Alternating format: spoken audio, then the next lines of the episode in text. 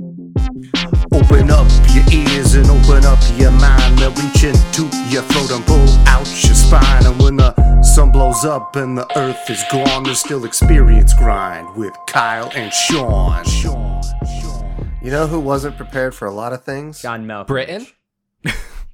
The British. Oh yeah. Yeah. Yeah. Ryan picked up that heavy fisted. Some would say they fucked around and found out in 1812. yeah, in the War of 1812. That's my favorite lyric from the start of uh Squidbillies. What's that? Is that a cartoon?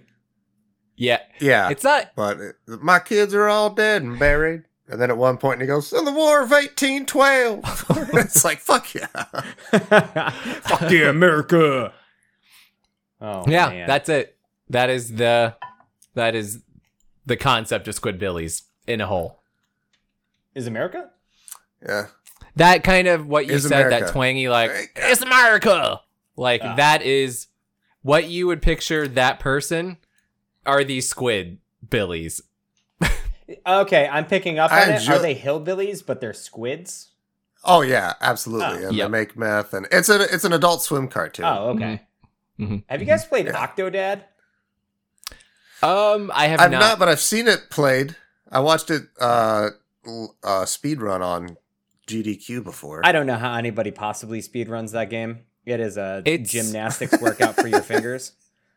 But it's, it's like QWOP, right? what's QWOP? oh QWOP's the one where you you do the the sprint with the guy, and you can only play with Q, W, O, and P on the keyboard. QWOP. W O and P. You don't remember Oh, that one? I, I guess that's kind of it. So it's like L1, R1, L2, R2. Each control a Mhm. different Yeah. part of his body. Exactly. And you got to kind of like, yeah, it's weird, yeah, right? it's so freaking weird in terms of like his Mhm. arms and legs. And if you play it co-op, dude, it's so hard. Each one, each one of you only controls one of, um, you know, one of his limbs. Yeah, it's weird. that sounds frustrating. It's yeah, I would hate all of my friends playing that game. I already hate all of you.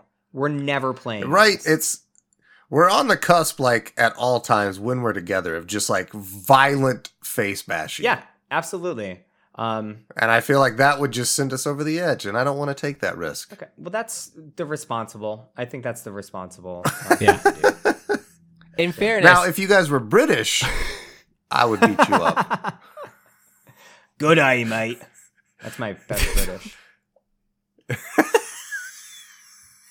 Wow, there's a lot to respond to there. Oh my Oh, I love it. I'm Yeah. gonna respond to none of it. That's Yeah. why I don't like the Beatles. They sound weird. Like Australians. Yeah. Okay, that's fair. Are we all on the same? I always hated in uh in the Jungle Book and shit when they had those vultures that were like the Beatles. I don't, I always hated them. What is the last time you guys watched The Jungle Book? That is a crazy Forever, poll. dude. That's one of my least favorite of the Disney animated movies. I don't like a lot of that era, like the Robin Hood with the Oh. fox. Also, don't like that I one. I like that I- one. Not a fan of The Jungle Book. I I do like that era. I just don't go back to classic Disney movies that often. Um, I to answer your question, it was when I was in the video store for sure. Is the last time I saw any of the the Disney movies because when we had them, they're easy to play and nobody complains. Yeah, they would now. pretty family friendly. Disney Some, would I guess some just, of them. Disney would just come out of the bathroom and sue you. Maybe Probably. Probably Maybe. that too. they would be pissed to know that Disney movies were put into our free section, our free kids section, and then they Really? get Oh, scratched up or stolen almost immediately. Oh, of course. Yeah. Of course. oh. Yeah. It was a rarity when you could keep What it is in. uh what is your guys' least favorite Disney movie? Ooh. Hmm. I will need to think on this for a hot second. Least favorite All right. Disney movie: Hunchback of Notre Dame. Easy peasy. That's good. That's That's, a a, pretty poll. good one. Yeah. It's also it's one of the newer eras, which I think will also be common. I mean, that's Uh, I mean, yeah, that's what mid '90s, but I liked almost everything prior to that. does it? I really hated. I, I get just the answer's the same if it's animated or live action. It's both is probably 101 Dalmatians. Oh, Okay, I was about to That's say I've never least seen favorite? a live action Disney, and then I completely forgot that that was a live action before this whole craze of live action Disney movies was a thing. Yeah, and it Yeah. had Glenn Close. Yeah. And, uh, Jeff I- Daniels, I, I, right? might be biased. Huh? Jeff Daniels was the the man, and I can't remember the woman. I want to say he? Joan Cusack, but I don't know. Joan know. Cusack for sure. It All right. might be. But I, Uh, Jeff like I Daniels said, I might be also might be biased my in- favorite Martian, so I have no idea of anything anymore in my ever. because uh, I remember that was when I'd go spend time with my dad because my mom and dad were divorced. Uh, he would oftentimes just take us to movies because that's easy Mhm. content to fill a kid up. Absolutely. And I remember we went to the movies, and uh, my sister was there with us too. So, uh, he was. We were going to see fucking 101 Dalmatians with Glenn Close, and I remember we get to the movie theater, and they also have Beavis and Butthead Do America, and I was like, ah, I was like, Dad, Dad, please, can I see Beavis and Butthead instead? And he's like, Yep. no, because I'm not gonna watch it with you. And then my stepmom, who I'm sure also did not want to fucking sit through 101 Dalmatians, was like, oh no, I'll go with him to watch Beavis and Butthead. And my dad was like, no, you're both coming with us. And I was like, fuck. Oh, We all got so I had to suffer end up, together. I watched 101 Your Dalmatians. dad pulled the old instead of- "If I do this, you're fucking Mhm. doing it" card. Oh, it sucked too, man. I fucking hate that movie. is your Yep. Hated is your it, sister so. younger or older? Three years younger than Ah, me. is that why you had to go to that? Mhm. Ah, that's a drag, dude. Thankfully, Sucked, when I so I had a very similar thing with my dad. Um, like I have a couple of siblings, but we all have different dads because my mom was a very righteous woman. Um, I'm just kidding. I Yeah. love you, mom. Uh, but so when I would go to my dad's, it was the same thing. You know, it was such easy to go to the movies, and he also loved movies, so it worked out. But it was just me going there. So we weren't going out seeing like some rated R bangers, but like, you know, Independence Day instead of whatever the fuck was in there, and Men in Black, like all of the fun ones that I wanted to see, The good ones. Yeah. as opposed to Hunchback of Notre Dame. You know, I went to see Twister instead of that. Movies I saw with my dad were Cliffhanger, The Fan with Robert De Niro, where he's like stalks a baseball player. Hmm. That's a great 101 movie. Dalmatians, and uh, Castaway, which is also a great, That's a movie, But when you're fucking 13 and you're sitting in the movie theater for three and a half hours watching Castaway, you're like, Ugh, Watching a dude talk to a goddamn volleyball for three and a half hours. I'd rather be anywhere else. Oh, my I hadn't God. hit my film renaissance yet at that age, so Oh, dude, that's rough. same- That was a great Same with the fan. though. That that movie not for kids. To appreciate it. not at it. all. I was like nine. Yeah. I didn't know what the fuck was happening. Yeah. Yeah. It's That's bummer. tough, dude. So you like the fan though? You you actually know that movie? Yeah. Oh yeah. Yeah, I went back uh, right after college through a bunch of De Niro stuff to try to get caught up because there were like a Oh. bunch of things like Raging Bull on my list that I hadn't seen, and I was like, yeah, he seems like he's always in these like classics that people talk about, so he's gonna be an easy one to go through his just filmography. Not And I missed Did- a lot of. it? I missed some. and I'm still going back, but I went through a lot. is I was gonna say, have you watched Dirty Grandpa or whatever? oh that just came out a couple years ago, right? No, yeah, it's no, bad. no. It's- or the would hate- hate it, intern. where he interns as an old Oh, man at a tech company, which sounds like a not funny daughter? version of that Google movie with Owen Wilson and It is. Vince I've Vaughn? seen it. It's terrible. Because who plays his daughter in the movie? Is it Emma? Emma somebody, I think. is that Probably Watson? Emma Turns her Stone. company- She's the only Emma that Is it- exists I- I think anymore. Oh yeah, I didn't even think of Emma Stone. Yeah, it could have been. She Hmm. doesn't seem Let me like see. Robert De Niro. That's like kind of like a casting like doesn't make sense. Like you look at Anne De Hathaway. It's Anne Hathaway. Niro. Hmm. Eh, guess that's not much better, but okay. Whatever happened to Okay. Anne Hathaway? They get I felt like she was doing gives her the everything, and then she wasn't. I think she produces now. Oh. Did she get EP? Good for her. Good for her. I don't know. Good on you. I lost track of every actor post COVID. Mm. Fair, yeah. Oh, all right. Getting back to Disney, I have not seen Hunchback Notre Dame, so I cannot comment there. Um, I I like 101 Dalmatians, so I don't have an issue with it. But uh, I actually would go back to like an older one uh, for something I do not like Disney wise. Um, and I will say I'm not a big fan of Sleeping Beauty. Just don't really like Fair it enough. at all. And another one, Little Yeah. Mermaid. I don't have any nostalgia or like for Oh. Little Mermaid. I don't love the songs. Little. Mermaid's my jam, dog. That's heartbreaking. I think to it's me. super sexist and Yeah. weird now. I don't fucking. It's like it's one I didn't like as a kid, and now as like an adult who like can l- read into like metaphors and shit, it's even yuckier, and I dislike it even more. I don't know. it's between those fair. two for me. Nah, they're kind of both meh. I always thought I was like, I always thought I, there like there's something wrong with me or something. I fucking loved Little Mermaid and Beauty and the Beast. Like those are Mhm. I love Beauty two and the Beast. my Beast. favorite. Mhm. Yeah, Um, and Beauty and the Beast and Little Mermaid were definitely uh, positioned as the girl Disney movies growing up, and the Oh, boy Disney movies were Aladdin and Lion King, and you definitely didn't cross between. And then things like uh, Hunchback of Notre Dame came out, and people were like, "Nobody wants it. You can have it, boys. is this you can even have for?" it, girls." Nobody.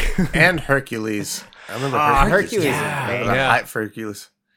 Pocahontas seemed like it was in that weird limbo where Yeah. I Oh, yeah. couldn't tell if it was a boy or girl movie. I enjoyed it. I don't know. What I I couldn't tell really, if people were hating on it though.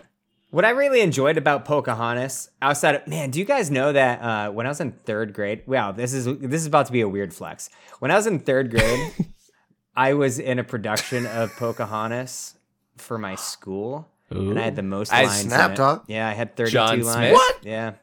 No, Oh. I was Pocahontas' dad. How weird is that?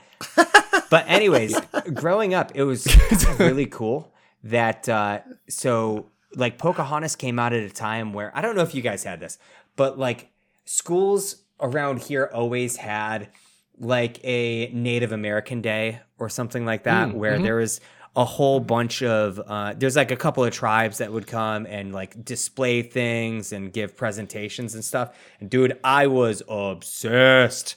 And then Pocahontas came out. I'm like, it's all right. It's all right. Bullshit. Sean was all about the colors of the wind. I, dude, I uh, think I've just only around seen the that movie river bend. Total. That's once more Mulan than I have. Mulan had some bangers. I enjoyed it. Oh, Mulan. had I love Mulan. Donny Osmond singing in it, so that was pretty dope. Make a man Yeah. out of you. Mm-hmm. Mm-hmm. Mm-hmm. Bum, ba-da-bum. Mm-hmm. That song's dope, man. Yeah. You can't tell me that's not a banger. Oh no. Pretty much all of the Disney songs, like all of the movies had some bangers. Like good or bad movies, there's a lot of like unforgettable stuff. Like Tarzan, Yeah, but- Phil Collins, goddamn man. I was just about to shit. I fuck fuck Tarzan because fuck Phil Collins. wow, that was Number a bad one. example then. Number one, Why fuck because Phil he's Collins? British. Okay, that's Fuck fuck fuck Phil Collins because he's British. I love how we keep wrapping already back to established. Uh huh. Yeah. Yeah. Oh, this is a thing now. Continuity. British people. this Don't like off Yeah. off camera joke that is totally not going to make us look xenophobic. but continue. Ryan started Hey it. man, it's it's all right. I may Uh, have. I don't even it- remember at this point. He pushed it on a super impressionable young man. Who Phil Should be Collins? ashamed of yourself. Oh, I did. Oh, Yeah. Hey, shh. Not with that talk. Keep that down. oh no. What were All you right, saying, so- Kyle? yeah, Phil Collins. What's I? I wouldn't. Yeah, Phil You're Collins. pooping on Phil Uh, I don't Collins. know. Let's keep the poop train Yeah. going. Uh, Phil Collins also divorced his wife via fax. Okay. Didn't he Oh, have a song so about that's- like puppets and stuff? That no, that's a Journey song that's set in the 1980s about uh, nuclear war. So Oh, let's not go there. But Uh, doesn't he have Land yeah. of Confusion and in the uh in the music video it's a bunch of puppets? Genesis. Yeah. Yeah, Genesis. Is that Isn't it Genesis? like there's a Reagan puppet. And, Uh huh. It's Genesis. Yeah, Yeah. I'm just saying. Ties Yeah. into There's, our there's a. Reagan puppet, and they're super creepy. Mm. I suppose.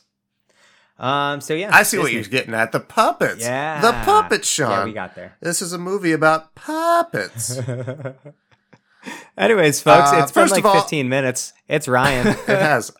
Yeah, I, I wanted to. I wanted to thank our, our good buddy Ryan for coming on the show. He uh he reached out. He really wanted to come back, and of course, we love having Ryan on. And uh, I offered him my two ideas, and uh, he's like, "Well, obviously, I'm leaning towards being John Malkovich, which I don't blame you at all." Wait, what was your other idea?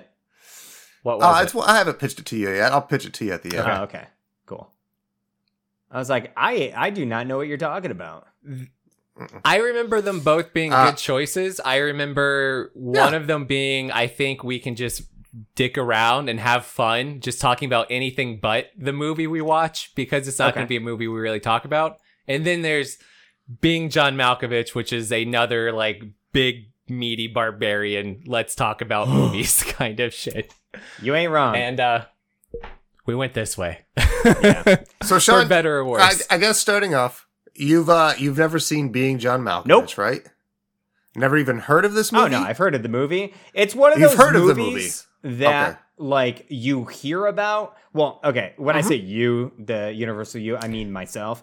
It's one of those movies that you hear about. Okay, it's weird saying that. It's one of those movies that I heard about and always heard that it was good. And it went into that mental log of I've got to watch that sometime. And then I Uh-huh. just never did. And I never got around to it. And so here we are. I'm super thrilled that we're doing this movie because, like most of the movies that we do on this show, I haven't seen them. And this is forcing me to watch them when I otherwise would never get around to it. Which is awesome. That's why I try to I try to keep it cool with stuff that I know you haven't seen instead of just stupid bullshit like The Room Yeah. I've seen The Room.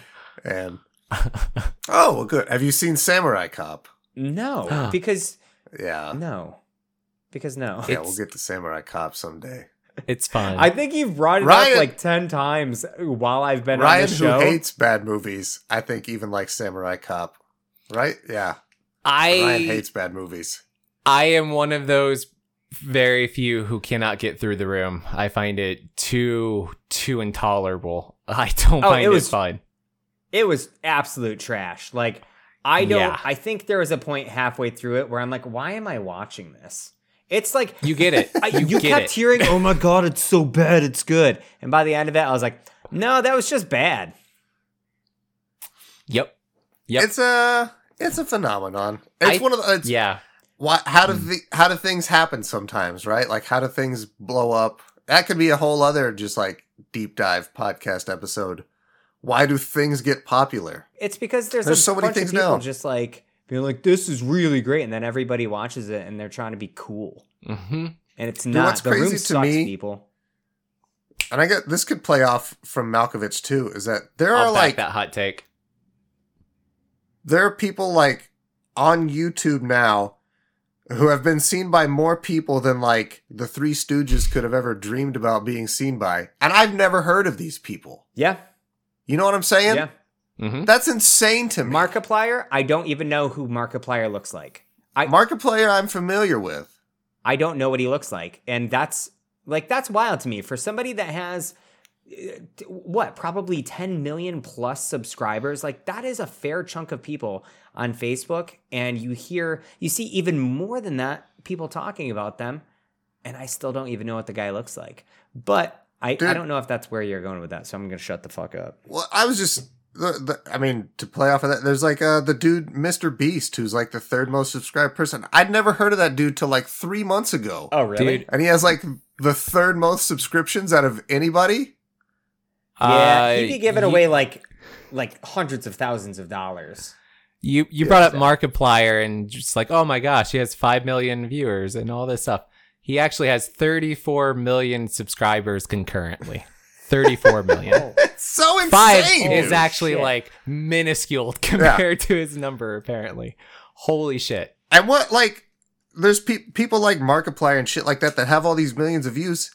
It is essentially this or the true. I mean, these people just let people into their life. You're not living it as vicariously as you are Oh. in being John Malkovich, but it is like very Mm-hmm. ahead of its time Mhm. in like what its interpretation of uh, media consumption would turn into. Mhm. So and It's even wild shit, man. man so and even more than that like the fact that in john Malko- like being john malkovich like not to get too far into this people aren't just you know living vicariously through this guy but some people are like finding themselves in their sexuality somehow randomly just because they see life from the perspective of another person which was uh, kind of like a uh, a turn that I didn't see coming relatively quickly. hmm Yeah, because this all happens like by end of first act. That sets up Yeah. the rest of the movie.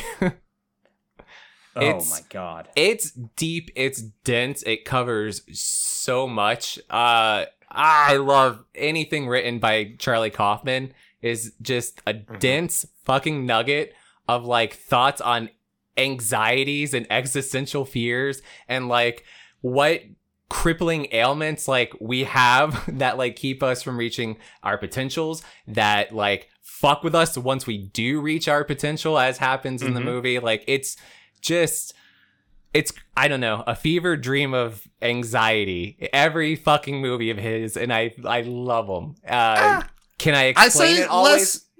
maybe but Yeah. I was gonna. I say less anxiety and more just really. Charlie Kaufman can really capture the human experience and Mm. can translate it to like written style very, very well, which like few people actually can do. Uh, like maybe a David Sedaris, he's also pretty good at it, but like for like Charlie Kaufman just gets like real life and can translate it to a way that it can be like because the same way the your he wrote your favorite movie Ryan of all time, Eternal Sunshine of the Spotless Mind, which Mhm.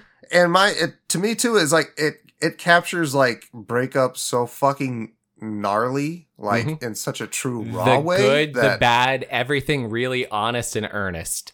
Mm. Like it, he, it's crazy. there's no showboating. It's not for like glamour. It's not to Mm-hmm. like make this idealized version. It is just the ugly truths of, as you said, I think perfectly, human nature, just raw human Mhm. nature on display. And then he just sees what happens with his characters. It's, it's very, I don't know. It's interesting. I made I made the joke in the chat, boys, that this was going to be six degrees of separation for Nick Cage because Shawnee boy, this will eventually tie back into another meta Nick Cage performance, which is where I jumped off from because when I was watching The Unbearable Weight of Massive Talent, I instantly thought of being John Malkovich. And then when I was like, oh yeah, we're going to do Being John Malkovich, and I watched it, I was like, oh yeah, Charlie Kaufman wrote this. And Charlie Kaufman wrote Adaptation, where Nick Cage plays both Charlie Kaufman and his twin brother at the same time, playing two roles yet again. Metaphysical Nick Cage. And we're going to cover Adaptation. Not next, though. Not next. But Is next the other one that you pitched to Ryan that I'll find out about uh-huh. later? yeah, Okay, yeah, yeah. Cool. Cool. Because I still want to do it because I still think you'll like it. Well, I'll tell you now because you might have seen it. I don't think you have, but it's the movie called Go. I've seen. Oh, I think That's I've seen right. Go. If you have seen Go, then we'll we'll skip it. Uh, I don't want to do adaptation next, but I do want to do it soon again, Sarah just because we are on this Jay weird. Mohr, Mhm. Uh huh. Yeah, Jay Mohr. Uh, no, I It haven't. is uh, a. Gen X version Very of gen- very Pulp Fiction. Is the best way I Kinda, can yeah. describe it. It's very- It's okay. I'm here super for that. fast, kinetic, but like also jarred up storytelling, where you Okay. don't really understand the full picture until it's all done. It's got a fun it's, cast. it's it's it's it's a lot of fun. Mhm. I think you will really like it, and it is very Gen X, very late '90s, early 2000s. My man, like this one too. This uh this came out in '99, which was the start of my film like awakening. Uh, because I saw The Matrix that year, and I saw The Matrix three times in theaters, and that's when I really started to like Mhm. like movies. And I went back and I watched this, and this blew me away.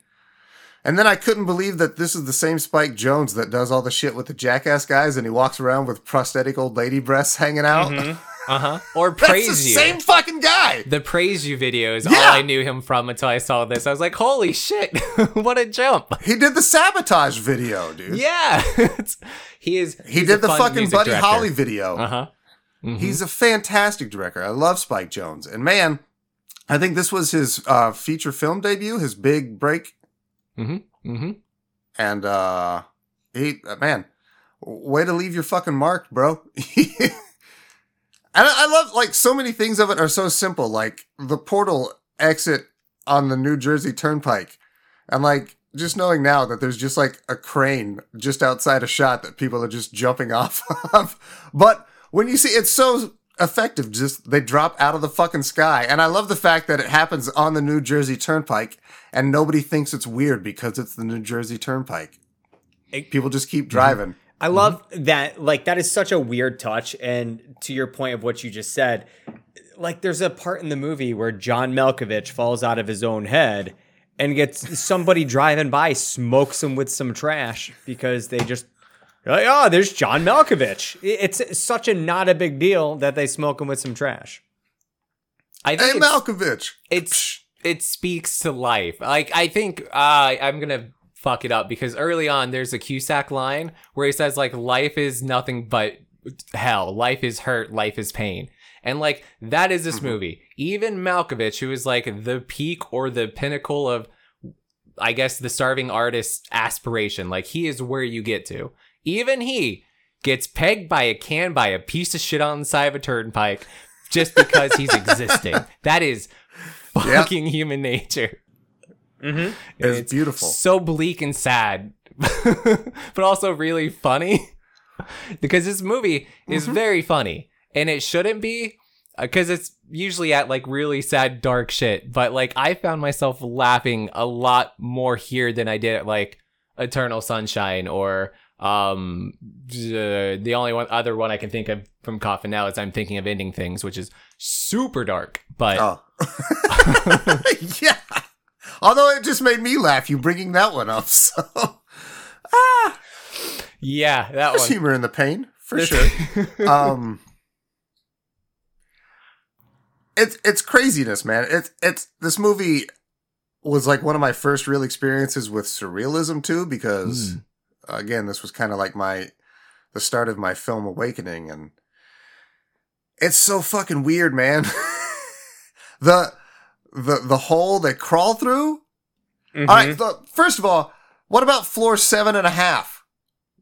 That- and that it doesn't have an a, an official stop, right? All right, so that's Sean. Take us Dude, through seven and a half. Dude, I laughed so hard. So, so we've got John Cusack's character here. Uh, What's his name? Craig. Craig. Yeah, yeah, Craig. So you got Craig, who is an out of work puppeteer, um, because you know Shocker. no nobody's looking for a puppeteer because you know anybody who's anybody is already famous doing that, right? And so- Especially artsy, very adult, sexually explicit puppeteering about life and existence. that made me laugh so hard when the girl's dad punched him out. I laughed so hard. And so his wife, yeah. Lot, There's played by Cameron Diaz. Good cut afterwards with Cameron Diaz. Yeah. Is that what you're going So with? he goes and sees her, and she's like pushing for him to actually get a job. And um, so he's looking through some classifieds, and he he notices this one for you know uh, a file putter away or whatever. And you know they're looking for fast fingers. Somebody with fast dex, fast fingers. yeah. Exactly, fast fingers. And this dude's working. He is amazing at being a puppeteer. Like the shit that I was watching that opening scene, I'm like, wow, that's really fucking impressive. And you just see like him manipulating all these strings. So he's like, I had of a course, question real quick about this. Watching it this time, was it puppeteering or was it claymation, like stop motion, and then they just had strings above it? I wasn't able to tell, but because of like Kaufman's fixation with like that, and then like what he does with the Anomalisa, Anomalisa later, I thought maybe it was stop motion, but like very well hidden stop motion because It looked- sometimes the strings were little the gravity didn't seem quite right. So I'm wondering if it was like a very impressive visual effect. I I'm not sure.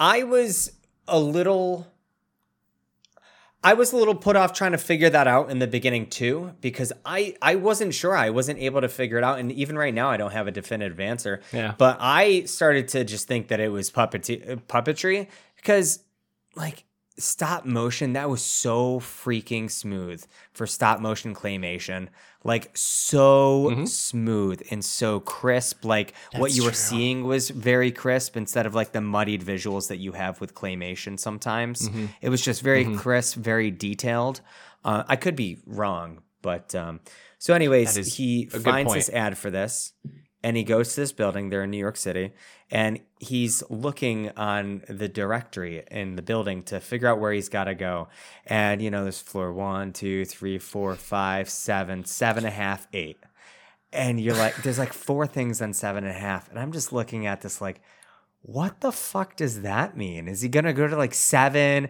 and like take the stairs up half a flight? You know, sometimes sometimes when you take stairs up, right, it bends back around and you take like two mini uh flights, right? Sure. And I thought there'd be a door right there and there'd be an in between. No, he has to get into an elevator. He has no idea what he's doing. And some lady's like, oh, seven and a half, I'll help you. and so she times it right between seven and eight, slams on the emergency stop, and crowbars the door open to go into this, to go onto this floor that's at max four feet high from floor to ceiling because the way that everybody's bent over, it is ridiculous. It saves on overhead, and uh, they pass the savings on to you. I love the subtle little set design world building of like it's not even alluded to, but when he gets in the elevator the first time, you see that like the doors are damaged, and you're like, huh. And then uh Mhm. she stops the elevator and you see why the door's damaged because they fucking jam a crowbar in there to open this for the fucking floor every time. Mhm. Ah, so silly, so dumb, so hilarious. Also, got to point out that that little lady helping out is Octavia Spencer, super young Yes, Octavia, Spencer. Spencer. Yeah, but I forgot completely she was in this. Uh, same with another cameo, which we'll save for later. Completely Mm. forgot about Oh, Machine. oh yeah, oh yeah. That shit's wild too, man. Uh, but yeah, so he's on floor seven and a half. He's doing his file work, and he drops a file, right, Shawnee? Sure does. Drops a file behind the filing cabinet. Mm, what dumb slippery fingers. And this dude's already pretty ornery ornery because he hasn't been able to fuck Maxine yet. So he's a little irritated at that. We've not gotten into that point yet, but Cusack Burying is the seed. incel 101 in this movie, like real ramped up, and it's great. Um, and I'm pretty sure like the first time I saw this in 1999 or 2000, because it was really close. Um, I don't think I got it that he was the antagonist of the fucking movie, and Yeah, so I just thought this good was some ironic Twilight Zone shit happening to him. but like, it is great. He is just full on nutso in his obsession with Maxine, and it is super sad. But um, super sad for Cameron Diaz. But uh, talking about the great set building, how it like adds to the the world design and like just the characters. She fills up the apartment with a whole bunch of like stray animals, like a, a chimpanzee, some parrots, and a bunch of things, always making noise and raucous. And John Cusack is in this in the frame in the same way, like as a stray taken by Cameron Diaz's character, not really a man, just another thing she's helping because she's really, you know, not mm-hmm. fully into him as we'll find out later. And that's like a little kind of clever hint that you get before anything else. You just see him right in frame with those animals. It's great. Yeah. Also, can we talk a bit about how fucking amazing Cameron Diaz is in this movie?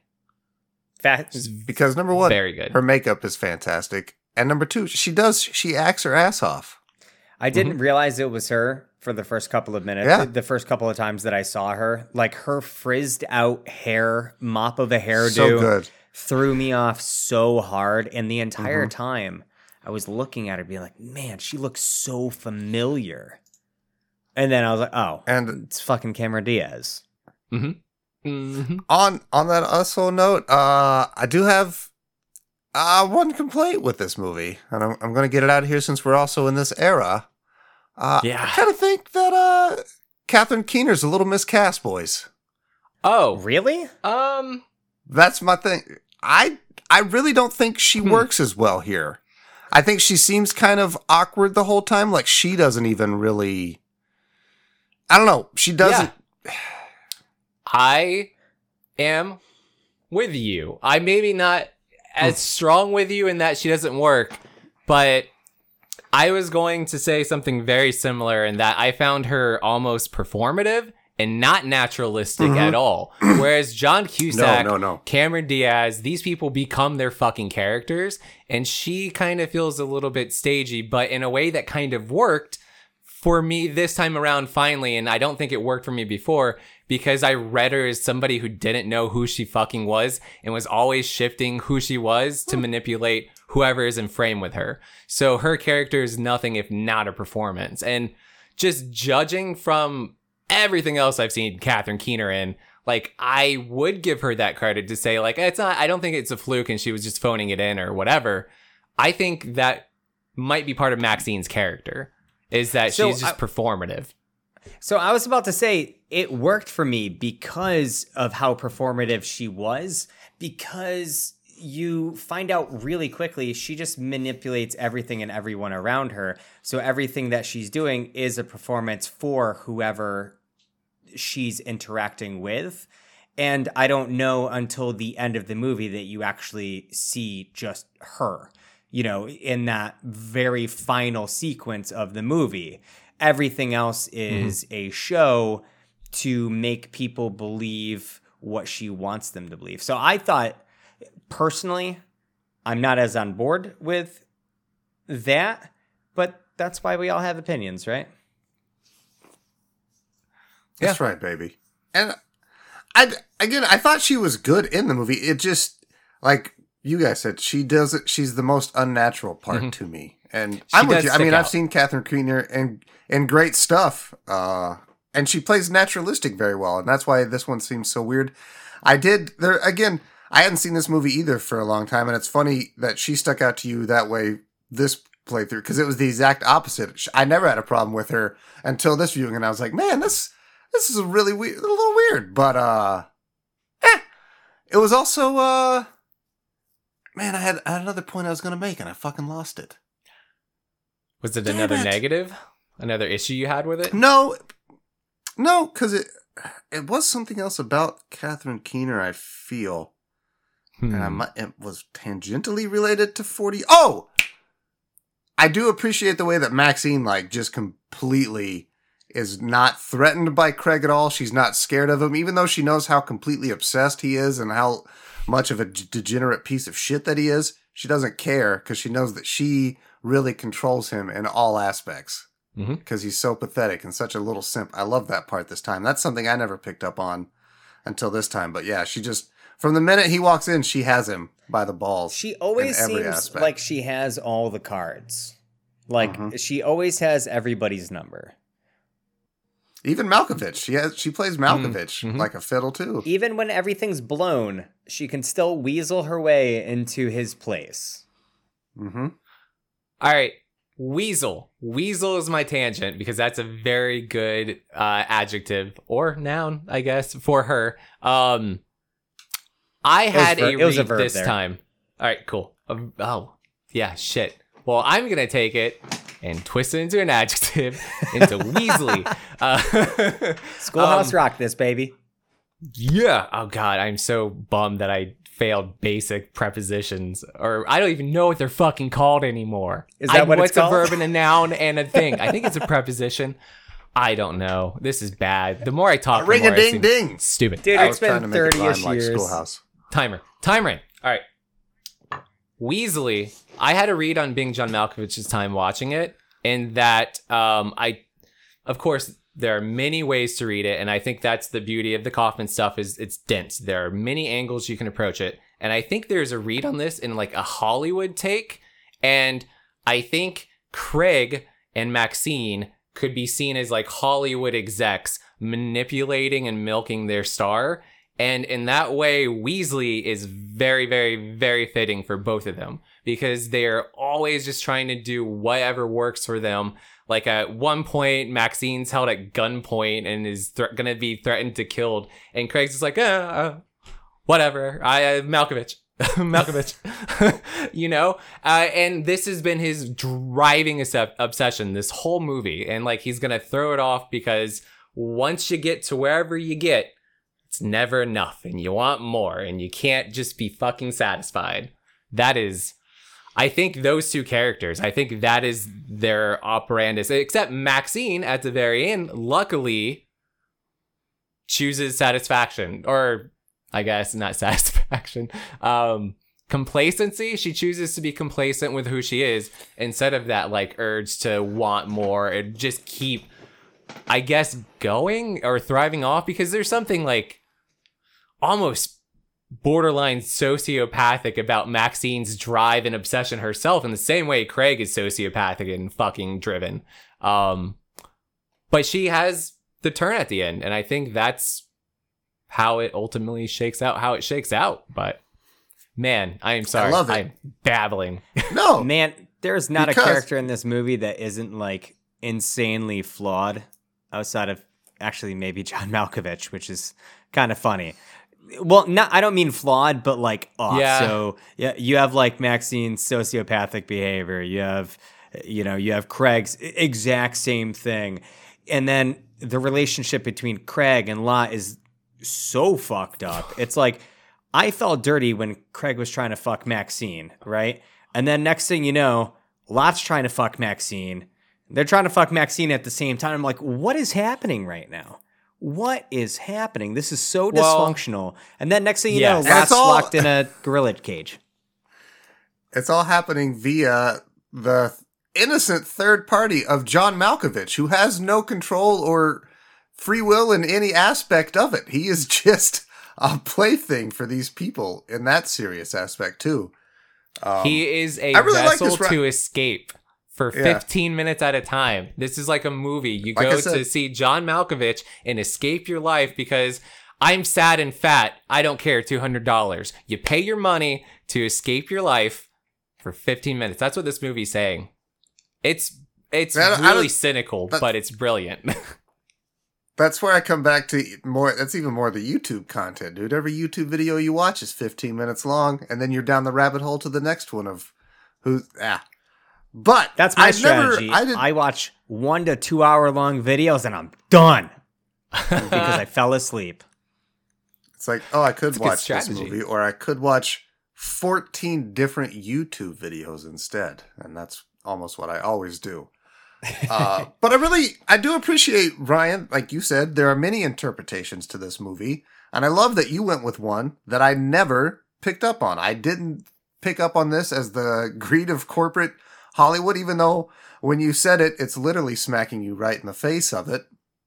Uh, but what I uh, really always saw in it, and definitely this time I picked up more on it, is more it's uh, Catherine Keener like fighting against and coming to terms with her sexuality. Like, mm-hmm. yeah. so much of it, she is resistant to it. She's all about being one of the boys, like controlling John Cusack. And then she has like the woman touch interaction, but she's scared to like fully commit. She doesn't want to be with Lotte because it's homosexual, it's whatever. And so she keeps playing this weird game where she manipulates all these other mm-hmm. people because she doesn't want to come out of the closet. So she's she's lying upon lying, which I think is that's a story that like many uh, homosexual people have told. Like they just hmm. the lie mm-hmm. builds up until like it just all comes crumbling la- down, and that's exactly what happens to her in this movie. And uh, she does find happiness not when she settles for Lotte and becomes complacent, when she Ooh. accepts who she is as herself, and then lives her life happily because she's not fighting it anymore. That's a better way. That's, that's the way I saw it. better it. Phrasing. Crazy, yeah. right? That's I love this because that, yes. that's both of us had completely different ways that we saw mm-hmm. this movie. I mean the hmm. the gender identity Art. stuff is hard not Sure. Yeah, it's there too. It's one hundred percent there with Cameron mm-hmm. Diaz. Mm-hmm. I think even saying like I am a transsexual. Like I think I identify as a Yep. transsexual now. And I'm like, holy shit, this was 1999. How Mm-hmm. fucking progressive. Holy shit. I can't Uh-huh. believe that This was over 20 years ago. this felt ahead to watch right now. Like when I was watching that, I was like, wow, this is great to watch right now. And then what like you just said, this is 1999. It's all about the self. Yeah. you know, it's insane. Like I you know, I maybe back then, you know, that was for laughs and it was probably Mm. for laughs, right? You know, people probably chuckled that, at that in the theaters when she Maybe. said that. But hearing that now, I was like, damn, that's I mean, that's a really good point. And I'm sure Mhm. people back in 1999 watched that and then thought about it later and it was like, wow, that that was really deep, you know? So Mhm. it was probably a big thinking piece back in 1999 and it's nice to just have it feel so normal watching it now and be like wow that's a very fascinating and deep you know turn in the story that i didn't see coming let's see how it plays out and it has a and it has a through line all the way to the end Mm-hmm. Mm-hmm. And, and even we get Craig at the very end too. I love that that he has to suffer because fuck Craig. I love Yes. that. So I was thinking while you guys were talking about that, you know, a way of looking at that. A whole nother thing about this is dealing with obsession. You know, you have Craig dealing with obsession, whether it be his uh, his failed career or you know what he likes to do and what he wants to make a career out of it, and he obsesses about that to the point where he is literally using another person as his own puppet because they're more successful, and so he's able to manipulate another person for success. Right? That all mm-hmm. falls apart, and now he's still so obsessed that he's going in and going down this tunnel to a child, you know, and like, but someone who he really can't control. It's like it was very. Oh man, it really had my mind going by the end of the movie. It's the and just like it's the monkey's obsession- paw wish. You get what you wish for, but in the worst possible way, and you're just stuck uh-huh. with it now. Oh, and it's also not even in that whole time up until the end, he thought, you know, that kid was his. So it's like this really fucked up wraparound hey, you got what's coming to you. But and that plays even more into it because he's got an obsession with the puppeteering and using another person like that, but he's also got an obsession with Maxine. And so it's like a double a double screw him in, at the end. Mhm. Ugh, it, it was wonderful. Mhm. Because Mhm. again, fuck Craig. Fuck Craig. John Cusack plays him fantastically, but I have to Mhm. admit, boys, literally nobody shines a candle to John fucking Malkovich in this movie. Mm-mm. Oh my Ah. god, so good! The first time that Orson John Bean's Malkovich pretty gets great. taken over, Yeah. Dr. Lester. Oh, yeah, I love Doctor. Dr. That Lester. whole story's ridiculous. It's so Also pretty awesome. batshit.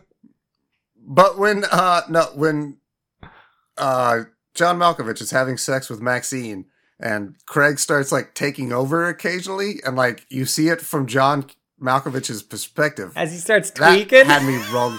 He's like, "Girl, what? What is happening? Who was that? That wasn't me." Just the way Yeah. that like his voice and his face is all. Ah, I loved it. And John Malkovich goes for it. God damn it, he's just in. Ah, I love him. He's obviously having a fucking ball doing all this shit. I love the the callback to his very elaborate uh, dance routine with the puppet when he first takes control of John Malkovich and he has him do the same routine Mm-hmm. when he like Mhm. Throws the stuff off the table and breaks the mirror. Uh, what what's he call that? The dance of It's depression. uh, something. Yeah. depression and di- it's yeah disillusionment or something. It's Yeah. it's very it's a bummer. It's two really bummer words. It's also Despair very pretentious. disillusionment. Like so pretentious. Yeah, she's which like- I wouldn't expect nothing less from this puppet master dickwad. She's like, "Show me some puppeteering," and he goes back to the same exact, the same exact routine you see him just depressingly doing at the beginning of the movie. It's like, here, let me just show you this thing that I've rehearsed a million times for nobody, hmm using something that isn't a puppet. I And then when he proceeds to get famous by it, which is a great irony because at the very beginning of the the movie, he's watching the puppet do or the puppeteer doing the puppet off the side of the bridge, and he's just like Mantini. fucking hack or something. Yeah. Oh, yeah. And then he does the he- giant puppet himself. He be Yeah. he he becomes that. That is the cycle of artists and all of it. It is ah, it's so good. I Calls love him a that he makes Malkovich look like him. With he grows like the the long, scraggly, gross gray hair, and oh, Oh, d- tell me that didn't look like Doc Brown or some shit. Like a nasty, the world's nastiest version of Doc Brown. it looked like this dude I used to work with, who was like this seventy year old dude that had all white hair, and he was super bald, all, like Hulk Hogan style. Imagine if Hulk Hogan wore that in a ponytail. That's what this dude looked like at work. So I'm hearing sexy beast is what I'm hearing. Just a Oh, fucking was hulk terrible. of a man. Oh yeah, it was. It was not. Yeah. Ah, god damn it, man. Being John Malkovich, twisted as shit. I love the surrealist moment when John Malkovich goes in his own head. I I didn't know what the hell was going to happen. I still kind of forgot. I was like, is this where it goes, or does he just black out? But no, he goes full Malkovich, where everybody in the world is John Malkovich, and all they say is Malkovich, Malkovich, Malkovich. I love All the words the are slow pan up of like of the woman's body, and it's like you see her her breast and her form, and then it's just John Malkovich's bald ass head. Mhm. I love how I think we are all ha- we all had the same thought probably while watching that movie where it's like, well, this can't be anything good because you know you can't have somebody rap into their own mind. Where's this gonna go?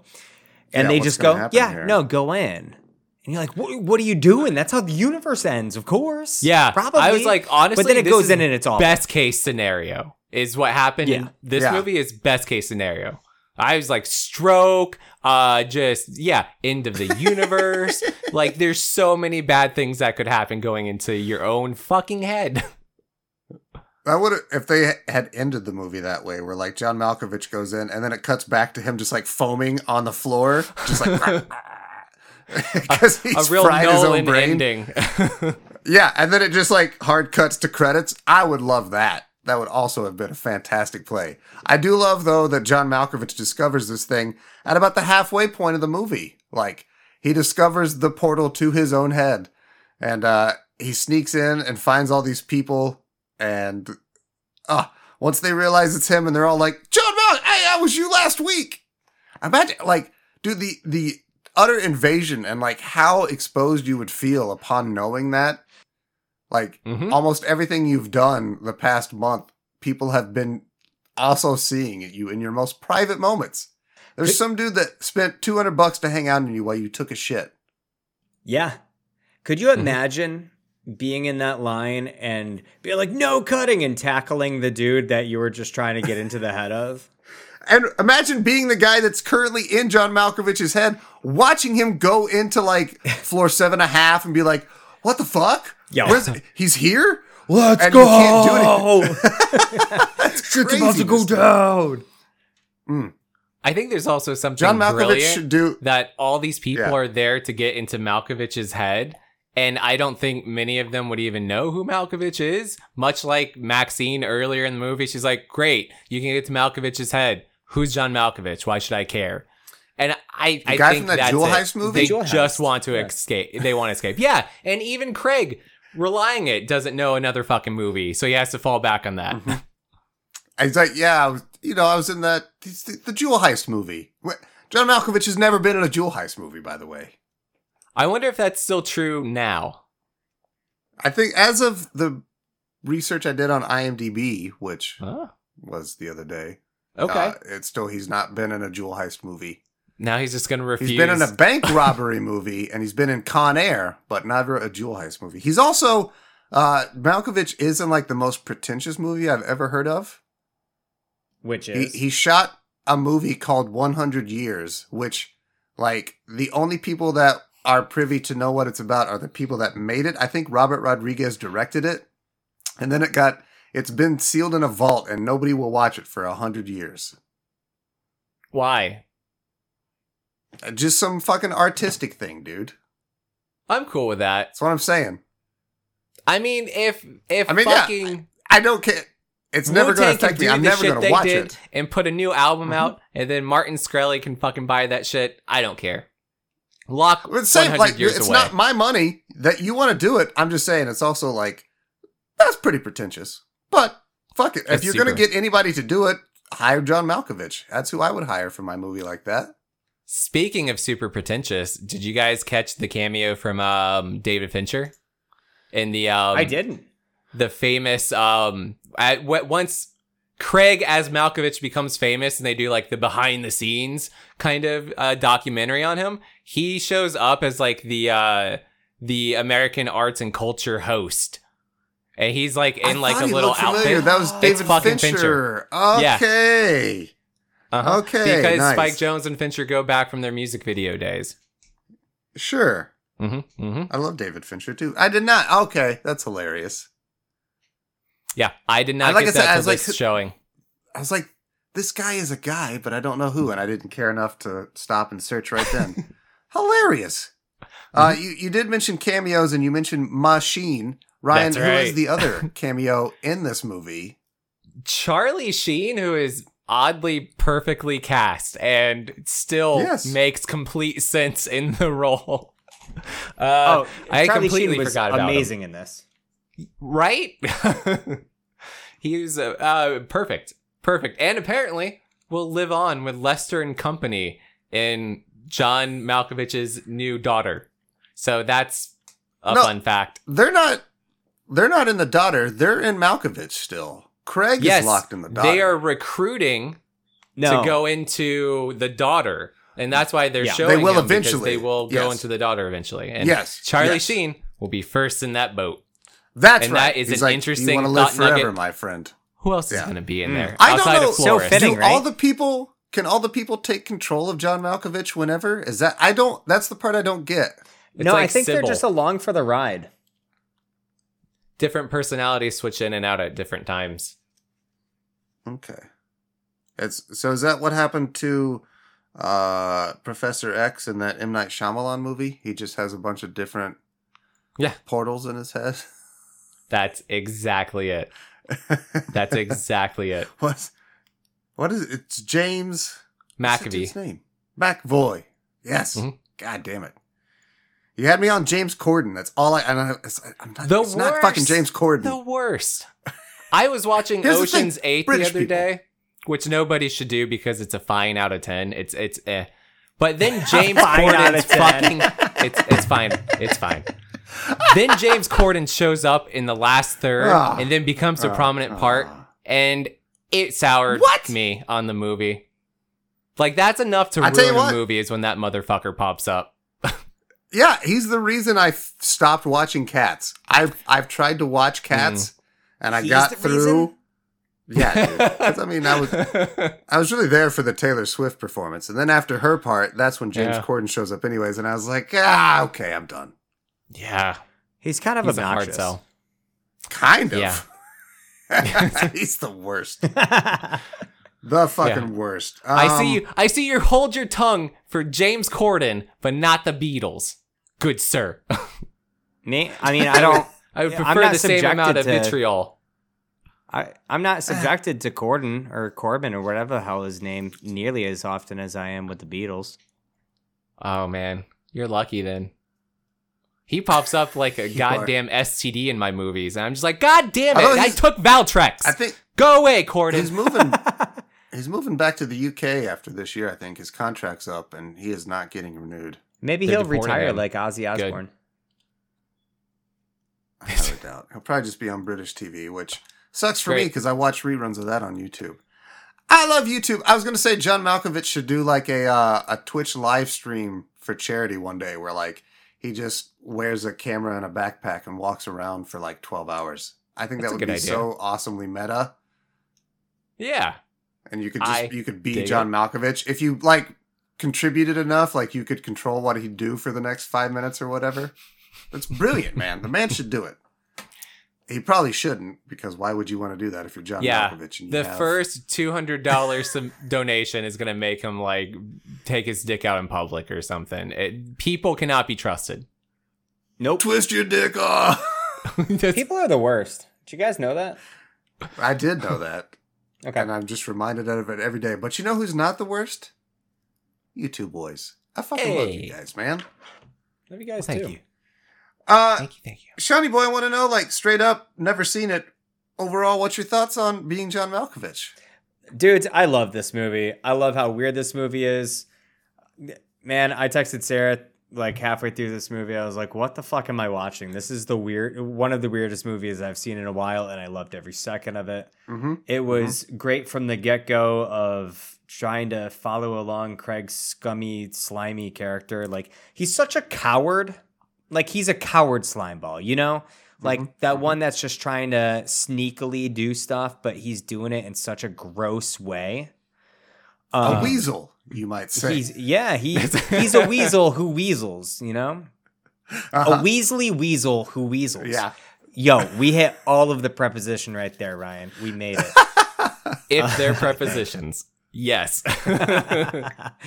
um, through that story to the whole Lotte Maxine thing, all the way up until like the Dr. Lester like is a hundred plus years old and he's using these portals to tell from jump to jump from body to body so he'll never die was the weirdest fucking twist in this movie ever. Like you get a glimpse at it when Lotte and Craig go to his house for dinner, and there's just like this whole wall tracking John Malkovich's life from like early childhood to death, and or not death, but till now. And it's like, wow, that was hella weird. And then you don't think about it for like another 20, 30 minutes. I You're like, love that Yeah, too. that was like, weird.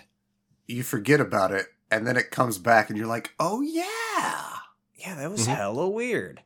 And so like that was delightfully weird and them getting spit out by the New Jersey Turnpike and like it's just the layers of all of this together worked so well for me that this movie really hit on all cylinders. I was a little bummed when I sat down to sit th- see this today. This has been a really long like 2 weeks for me Mm. work wise and this was going to be like the first week uh, afternoon off. And I get home from work, it's gorgeous outside, and I turn on this movie and I see it's like just shy of two hours, like 114 minutes. I'm like, fuck, that sucks. but then by the end of it, I'm glad that I watched it. Hell yeah, man. It was a, uh, I'm glad too. As soon as we saw, like I said, the unbearable weight, I was like, Sean would really like being John Malkovich. I, I almost guarantee it. So I, I took a bit of a risk, but I was like, I know he's going to like it. I'm glad I was correct. Man, So- I'm here for any movie like this. Any one of them. Okay. Uh, before we get into ratings, I'd like to know, you know, boys, you got a favorite part in this movie? I've got a favorite part. I got one that made me stick out and made me laugh a little more than uh, most. And uh, if you guys need a little time to think, I can start us off. Yeah, start us off here. Okay. So for me, the part that sticks out and just was hilarious through and through for no reason at all was uh, when Craig watches the orientation flick of Floor Seven and a Half, and the reason that it was created. And it's just this the reenactment is the fucking funniest part. And I don't know why, but I love at the end when like he's like, I'll build you a small one, and I'll also make you me wife. it's just it's so dumb and out of left field, and I don't know why. Made me smile and I laughed uh, quite hard throughout all of it. It had a very Lost Dharma Initiative vibe to it. yes. Uh-huh. Yes. in the way that it was filmed, presented, written, everything. So I like that part of it too. But yeah, that, that was that, that one really got me. Sean, do you know Ryan. yours? If otherwise, I can I go. mean, I I have one. okay. I Feel free. my favorite part in this movie, man, it's so bad because it shouldn't be anybody's favorite part of any movie, but I really I got this satisfaction in my heart when after after Lotte goes into Malkovich's brain, right? And Maxine knows that she's there and she's like talking to Lotte and all of that, right? And you have Craig get super jealous and he confronts Maxine the next day and she just twists the dagger. It's like, you know, have you ever uh, there's just something about two people looking at you with so much lust, and it's coming both from the same eyes. You would know about that. Oh no, you wouldn't know anything about that. And it's just like, oh, everything about that scene. Like, yes, you're a scumbag. You're so awful. And then he like holds a gun to his wife and locks her in a gorilla cage. So it's like this Who's movie is a right, pinball Craigie? table. Yeah. Um great choices. I I guess my favorite part really kind of sets up Eternal Sunshine because the part that has always stuck out to me and I still am just so enraptured by in this previous watch was the the chase between Lotte and um Catherine Keener's character Maxine through the subconscious of John Malkovich. And just the angles the camera takes as it goes in and out of like the bus and like it turns into like another room. And then you go through and then you see like a glimpse of like a little boy Malkovich in like a basement saying like I am bad, I am bad, I am bad. And then like you don't get any fucking context because like that's just like the weird kind of psychological fragments we all have in our head. We don't you never ever go on like the full memory. It's just like a little piece. And so you're Uh-huh, just getting uh-huh. these little pieces real quick. And this five minute scene, I think, is so brilliant. And I love John Malkapee I is love.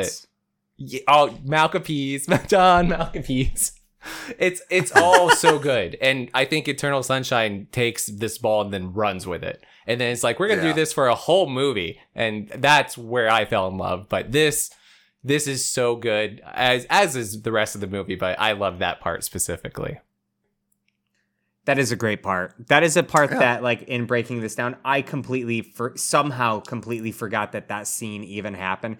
Just because that whole Inception esque sequence that you're talking about, where the world's folding into each other, they're going through a door and coming up through a floor, like. Mhm. It's so mind bendy, and in the grand scheme for me, after just seeing this for the first time, this movie's so fucked that I forgot that that fucked part even happened. Like Ryan said, it's very dense. Mm-hmm. Mm-hmm. Yeah. A lot of happening. Uh, it's one where I wanted to take a break during watching it, and I was not able to, and I was just standing up behind the fucking couch, ready to hit pause when the boring scene came. And like 20 minutes later, I was like, I'm just gonna have to hit pause. Uh, because I, I there's not a there's not a boring scene. This is just getting Yeah. me. Yep. uh, rankings, boys. I'm trying to think of my ranking. Mm. Oh, I got one. If you got one, you could start us off, Shawnee boy. Oh, easy. Well, okay. Uh, I'll ask Ryan. Ryan, ask you. You ask me. Sound cool? Okay. Uh-huh. Ryan, pick a number, one or two. two Fuck. Okay. or one. No, no, no, no. no. Yeah, okay. Number one was a lob up gimme. Anyways, this is gonna be Okay. this is gonna be different. Uh, although it's very similar to my favorite scene. Ryan, if you were to rate this movie, okay, you're Maxine. All right, you're Maxine, and you're staring into the eyes of a lover, right? And staring back at you is a pair of eyes that may or na- may not be one or more people.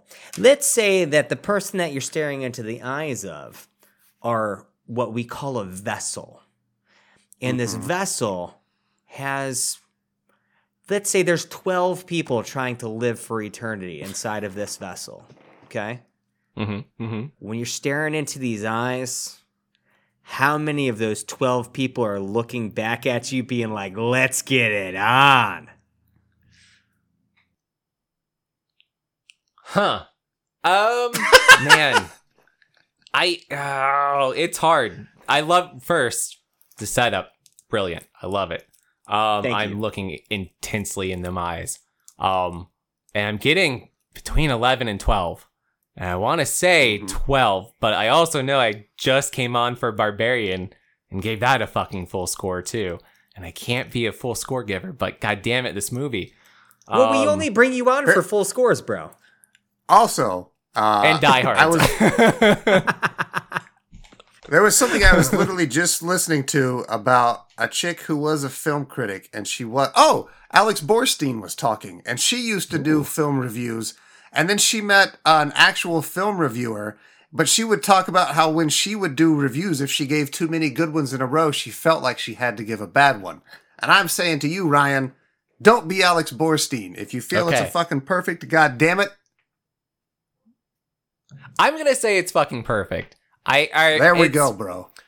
It is a very, very good step into Charlie Kaufman and a very good step into Spike Jonze. And I think if you want to get into either of their filmographies, this is a good entry level to do it. I so recommend it. I yeah, I think it's perfect. I love it. I think it's got a brilliant script. The the soundtrack, we didn't talk about the soundtrack, but it's like got this melancholy somberness to it that's also very um it's a little navel gazy, but it works. Uh, I don't know how to describe it, but it's like yeah. boom, boom, boom, boom. It's just like It's also very bouncy puppety. but sad. It kind of like a puppet. Yeah, it's hmm that's fucking clever. Um, it all works. It, everything, just the cinematography, the editing, the acting, everything works for me here. So I, I fuck it. I'll 12. 12. 12 eyes are looking back at me. 12 pairs of eyes are looking back at me. Okay. That's what, are we Sounds- including uh the lover? Well, then if you are, then it's thirteen. Okay. Yeah. 13. Yeah, I did that wrong because there's 12 people in there, but you're looking into the eyes of the lover. So I, I guess Okay. it's out of 13. Then 13 Still. pairs of eyes, including the husk, is looking at me. the husk. All right. Um, I think I'm gonna have to take that lob because I did not think about this ahead of time. Um, okay. I had two, but I will Oh, mark the lob right. off. You take the lob. I just got one off the top of my head. Oh, Let's say you're having a real hard time understanding everybody, and everybody just around you has a speech impediment, and you're just making just no no sense of any words coming through. And as being John Malkovich is flying at you, there are at least like 12 solid, solid like lines of dialogue coming at you. Of those 12, how much how much do you hear? Or is the speech impediment so bad that you hear none of it? I got you. Well, uh, what a I gotta say- system. similar to you, Ryan. Uh, and like this movie was an awakening for me. It, it it inspired me to find so many more other actual films and movies that say things. And I, I gotta uh, agree with you, man. This is another perfect for me, dog. This is a twelve. I fucking love this movie. I could watch it again right now. Turn it on. Being John Malkovich will suck you in. There's not a a, a, a shitty moment to hit pause to go take a break on. You're gonna get sucked in. Like Sean said, he was bummed to see it was two hours long, and then at the end of the two hours, he didn't even notice it had gone by. So it it has an effect on you. It it sucks you in. It wraps you up. It's fucking great storytelling. So yeah, twelve out of twelve, man. I gotta say too, uh, just before we get there, the lob for all three of us was gonna be seven and a half, right? Uh, no, my lob was going to be Oh. how many Malkoviches in a room. Oh, shit! I was how how long are you gonna be in Malkovich watching Malkovich? Son of a bitch. We all had different lobs. Okay. This movie is so good that we all had different easy lobs. That's amazing. Well, I'm still not going to use uh, seven and a half because I think I have a better one for you, Shawnee. But Sean, let's say you were a handmade, hand carved, high quality marionette puppet, hand carved by a lonely loser incel in a New Jersey basement. Man, you're making me If- really want to be a puppet. if you were this beautiful handcrafted marionette puppet uh, and you were controlled by a system of 1 to 30 strings shawnee Oh, how many puppet strings are used to control you man, that is a really good Mm. system because I Mhm, kind of probably would have scoffed at this had I not seen this because I'm like, man, how many how many strings is going to be on a puppet? But man, by the end of that, when he's doing the like the human sized puppet and he's like biting it and like doing this, that shit was intense. Um, man, hand carved, handcrafted puppet, and I have one to thirty strings. Uh huh. Uh huh. Man, I'll give this movie thirty strings, dude. There like, we go, boys. th- Trip this- perk. This movie's amazing. Like, I'm so glad, folks. This is on uh, Amazon Prime Video right now For If, free. if you're giving, if you're paying them Bezos bucks, you can uh, you can watch this for free, and I'm going to watch it again. This for me, I think this to me is much like when I watched uh, The Big Lebowski a couple years ago, and it just like really is one of those movies that I'm upset that I waited so long to see Mhm. and um, I'm gonna watch it several times more. Like I've seen since I watched The Big Lebowski, like what four, four or five years ago, maybe six at this point. I've seen it two dozen times. I almost tonight they had a, a showing it. It's 420 right now. Blaze it oh, at, at oh, yeah. my theater next to my work. They were showing uh, Big Shit. Lebowski. Mm-hmm. So That would have been a cool one to go to. I didn't even think it was 420. really, Oh no. it is. really. I wonder why I forgot it was 420. it ain't it ain't special if it's 420 every day. Fair. ah, boys, I'm glad, Sean, that you liked being John Malkovich. Uh, I had a hint that you would. I also think that you will like Go. I'm very glad that you haven't seen it. I think you're really going to dig it too. Um, not to put pressure on you. Uh, And Ryan, as always, man, I fucking love when you're here. I love having you on. I love when you talk movies with us. Uh, every time that we get you on, I feel like you hit me up in a shorter interval to be like, "Hey, man, that was really fun. I want to come back on." And I, I agree, man. I want to have you back on all the time. I, I expect one, uh, another invite back even sooner as soon as we get another perfect movie that we have lined up. It's gonna be Maybe tough even- to top, man. That's know, a hat trick we've- at this had- point. To pull We've another had two perfect so one? far. Yeah, yeah. We got to find one. It's a perfect one that Sean hasn't seen and too. That's- asterisks also because Sean, Sean, I think appreciated it more than he loved it. So that's an asterisk for Barbarian. So I think this is our first, I think all around perfect. So now the bar is set. Now it's being John Malkovich going forward, and that's a tough one. This is gonna be this is really gonna be hard to top.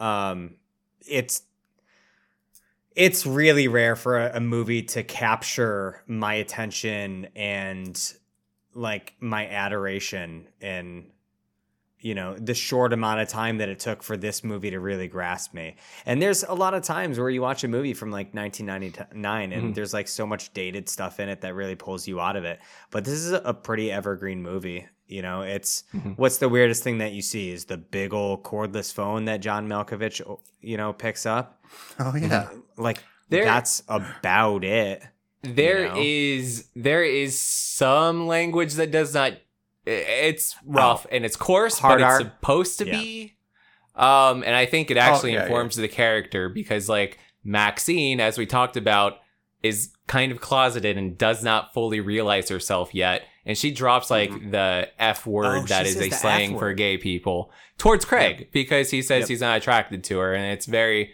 confrontational and flippant but I think again, it's that performative. There's something deeper here, and it's a throw off. But it is also maybe jarring. And then there's the the executive later on with the secretary, who is a huge shit bag, which I was like, yeah oof, that's rough.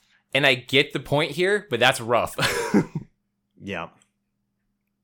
I like how Lester in this movie. So I just wanted to bring this up. So you have you have that executive at the end who's a just complete shitbag, Mm-hmm. like nailing on his uh, his secretary, right? yeah. But at Yeah. the beginning, you Mhm. have Lester, who's like completely respect respectful to Flo, who has this ridiculous impediment. that, Like, it's so silly. it's so silly, but he's like, she's the executive liaison, not a secretary. That's hella rude. Yeah. He is very Um, respectful to her. Yeah. Yeah. And then he marries her later. Yeah. Yep. It's true. It's Um, true. Still, still does not understand anything anybody's sa- saying to her. No, and I love that part too. That's, another through. Good. It's, it's funny. God damn it. Um, Mm-hmm. Sean, can can I ask real quick? I am very Yeah. curious. This one resonated with you so much, and I, I am curious as to why. Because going forward, I I'm sure Kyle's going to be in the same headspace, but like trying to figure out Sean, what is going to get the ten out of ten response from Sean, and what is it about being John Malkovich? Is it the surrealism? Is it the the characters and kind of like the mix of like the dark humor and then the serious shit? Like, what is it? What what was like the big draw in, in a nutshell? Um, I mean, dudes, I'll tell you what. I had no idea. I didn't bring this up earlier. I had no idea even what this movie was going to be about. No idea. Okay. It opened up, and all you see is a puppet, and you're like, "Wow, that looks like John Cusack." And I had no idea John Cusack was even in this movie. I had no mm-hmm. idea this was Cameron Diaz. Like mm-hmm. all I knew mm-hmm. was John Malkovich was in this movie somewhere. So going into this blind, uh, I, I think was huge for me because I didn't know anything that I was getting into. Okay. It's surrealistic as fuck. I do really enjoy some dark humor. When it's funny, like a lot of times I watch a movie where it's like, it's dark humor. And I'm like, that wasn't funny at all. Like you can It's label it whatever you want, but that that wasn't funny. Cool. Mm-hmm. Maybe you just find existentialism funny. Cool. Fine. Whatever. That's that's you. Um, man, I don't know. It's the abstract and ridiculous situations that these people are put in that aren't just slapped in there for no reason. Like it was a smart movie. It had a bunch of layers to it. Um, the surrealism really kept putting my head for a, throwing my head for a whirl. I like things that really play with your mind a lot, and this just had me thinking the whole time. So I right. and like John Malkovich, I spent the entire movie being like, man, what have I seen him in? Until you hear the guy at the end of the movie drop the hard art, and I'm like, oh yeah, he was in Of Mice and Men. Okay, yeah, that's where I've seen it. Um, that guy is also funny, and again, it's like that coarse language, but it's like the point of it. It's like, well, I've got a, I've got a brother who's this way, and he, he appreciates is- the representation. it was dropped like five times in a row for no reason, and each time I'm like, oh, mm. But like not in a gross like this is a 1990s why'd you say that word kind of way. Like Monster Squad, I think had a couple spots in that where I was like, wow, this is Yeah. the first time I've seen this, and I would feel real uncomfortable watching this with anybody. hmm Uh, any of the John Hughes shit from the '80s, Yeah. real rough now. Yeah, I guess I guess it's hard to give you Okay. an exact answer. I think- kind of get. I get. think you did. I think I, I have an idea. Yeah, I yeah, mean you did. surrealism with storytelling and Unexpected character-driven- storytelling. Yeah, uh huh. Yeah. yeah. Something that's going to keep you guessing and keep you on your toes, but also maybe a little bit funny. Not Which so kinda dry why- and somber. It's kind of why I think you're really gonna enjoy Go, man. I Mhm. really do. I want to also movie. I really enjoy movies, and like I, Ryan, I don't know if you heard the episode or have ever even heard of this movie, but Kill List. Kill List is a movie Yes. that. Ryan was a huge fan of that. Okay, I think this is I- what got. I don't know. I don't know. I definitely talked with somebody about this, but I absolutely listened to this episode because nobody has fucking heard of this movie. And it mm-hmm. made me so happy to see pop up in the feed. I'm like, oh my God, they're doing this movie. Nobody Yeah. knows this movie. The Hunchback. The Hunchback. Yeah. Yeah, Oh my god. Okay, awesome. That's that's like another one of those movies where it ends and I can't stop thinking about it. Like a movie that it's just like Okay. it, doesn't end and you're like, "Wow, that was a fun movie. That was fun." Like you can think back and think of all of these little breadcrumb trail, trails that have been left throughout this whole thing and just Mm-hmm. go back and follow it through the twists and the turns. So, All right. yeah. Perfect. That gives me an idea. And also, uh, probably listeners, you jump in the comments. If you think of a movie that you think Sean's going to 10 out of 10 love, yeah. Let's hear down. it, man. Let's see who's got Sean pegged. Man, I am here for this. I Mhm. am here for this, and not because I'm an egomaniac who loves all the attention.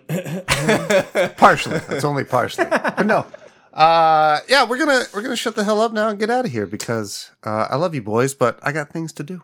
So, All right, all right. uh, Ryan, again as always, thanks for coming on, man. I love you. Uh, love every time we get to talk movies with you, and I can't wait till we get to do it again, buddy. Hell I yeah. love Kyle said both you were you coming boys. on for this, and I was so hyped.